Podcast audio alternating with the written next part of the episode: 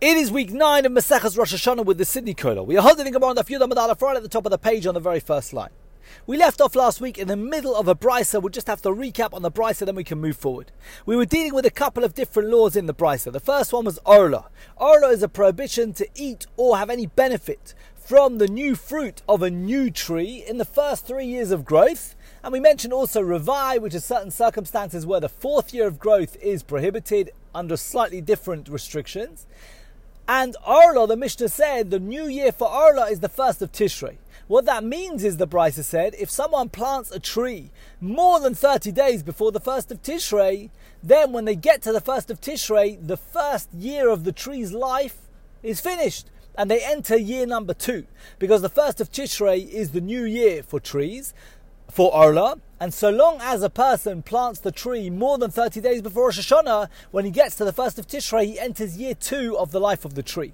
However, the Brisa said if he plants the tree within 30 days of Rosh Hashanah, within 30 days of the first of Tishrei, then he is not entering the second year of the life of the tree when he gets to the first of Tishrei. So that was the first law in the Brisa.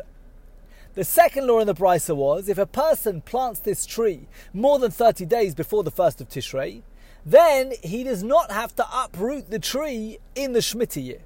Because we understand there is a prohibition of Shemitah, we cannot work the land in the Shemitah year from the 1st of Tishrei onwards.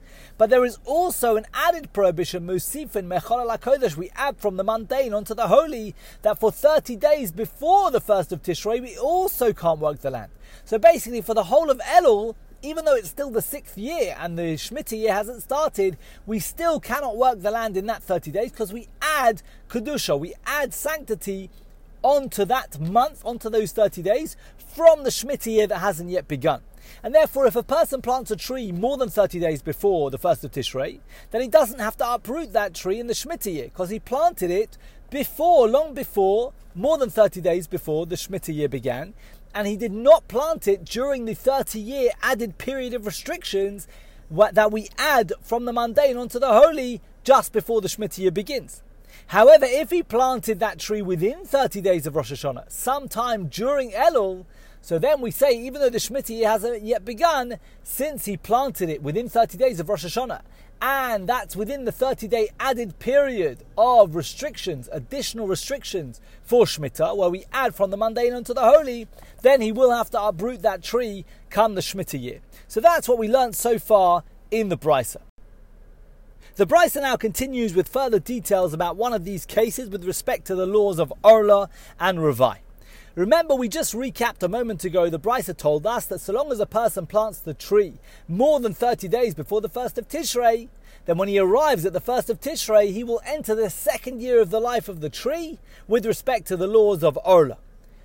So the Brisa says you might have thought that if you plant a tree, let's say for argument's sake, on the last day of Av, so the last day of Av is just before Elul begins, which means it's only 30 days basically before the first of Tishrei. So I plant the tree on the last day of Av, and we said when I arrive at the first of Tishrei, 30 days or so later, I'm going to enter the second year of the life of the tree. So the entire first year of the life of the tree only took 30 days. So then you might have thought, the Brisa says, that when you get to the next first of Tishrei after that, a year later, you'll enter the third year of the life of the tree. And when you get to the first of Tishrei after that, a year later, you'll enter the fourth year of the life of the tree, and you will be finished waiting for the Orla prohibition to expire. You'll have had one month in the very first year, which constitutes the first year of the life of the tree. Then a full 12 months until the second year, and a full 12 months until the third year. It would turn out that it would only take two years and one month to achieve three years of the life of the tree. The first 30 days, which is basically Elul, until you enter the year two, then a year till year three, and a year until year four. So two years and one month until you finish waiting for the Orla prohibition to expire. So you might have thought the Brisa says that once you get past the first of Tishrei in the third year, you can then eat any new fruit that grows on the tree after that. The Brisa says that's not the case. Operus natiazu asurin at chamisha asar bishvat the fruits of this planting are prohibited if they come out, if they emerge before the 15th of Shvat.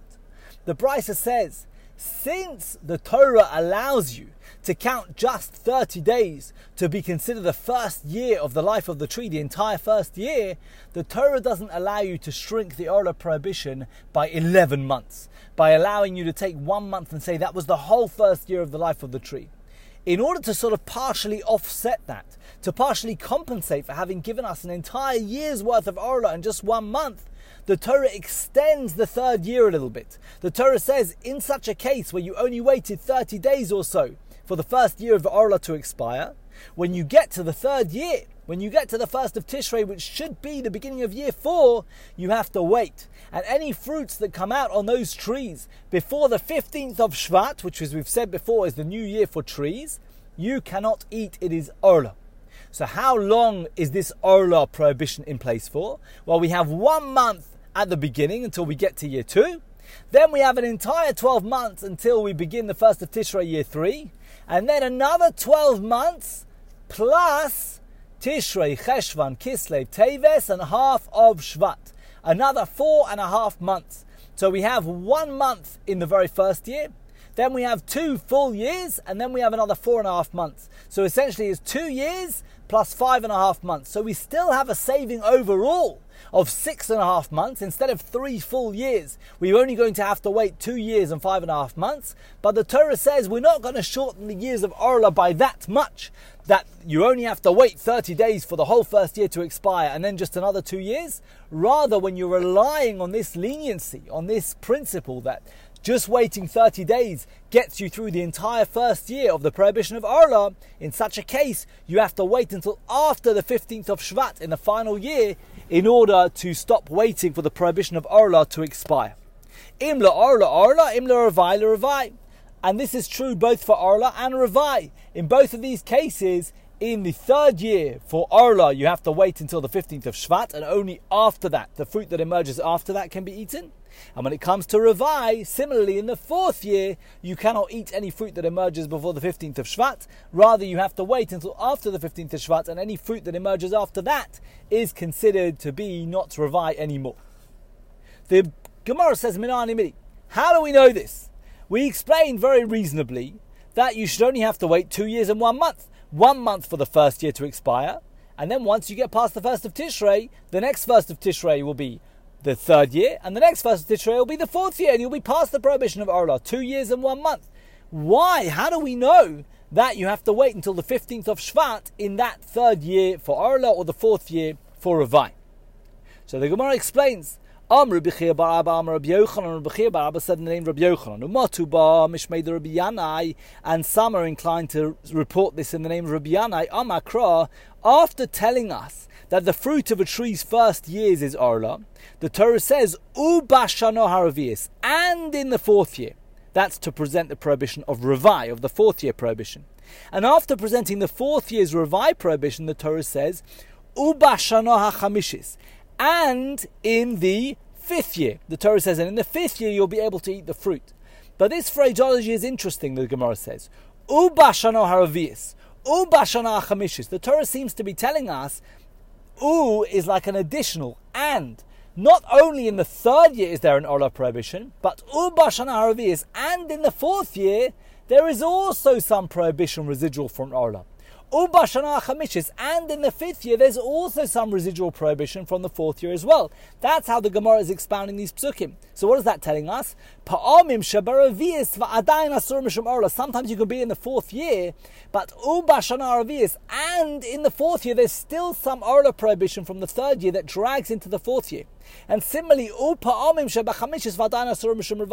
sometimes you're in the fifth year, but and in the fifth year, you've still got some prohibition left over, ubashana chamishis, from the Revai, from the fourth year's prohibition.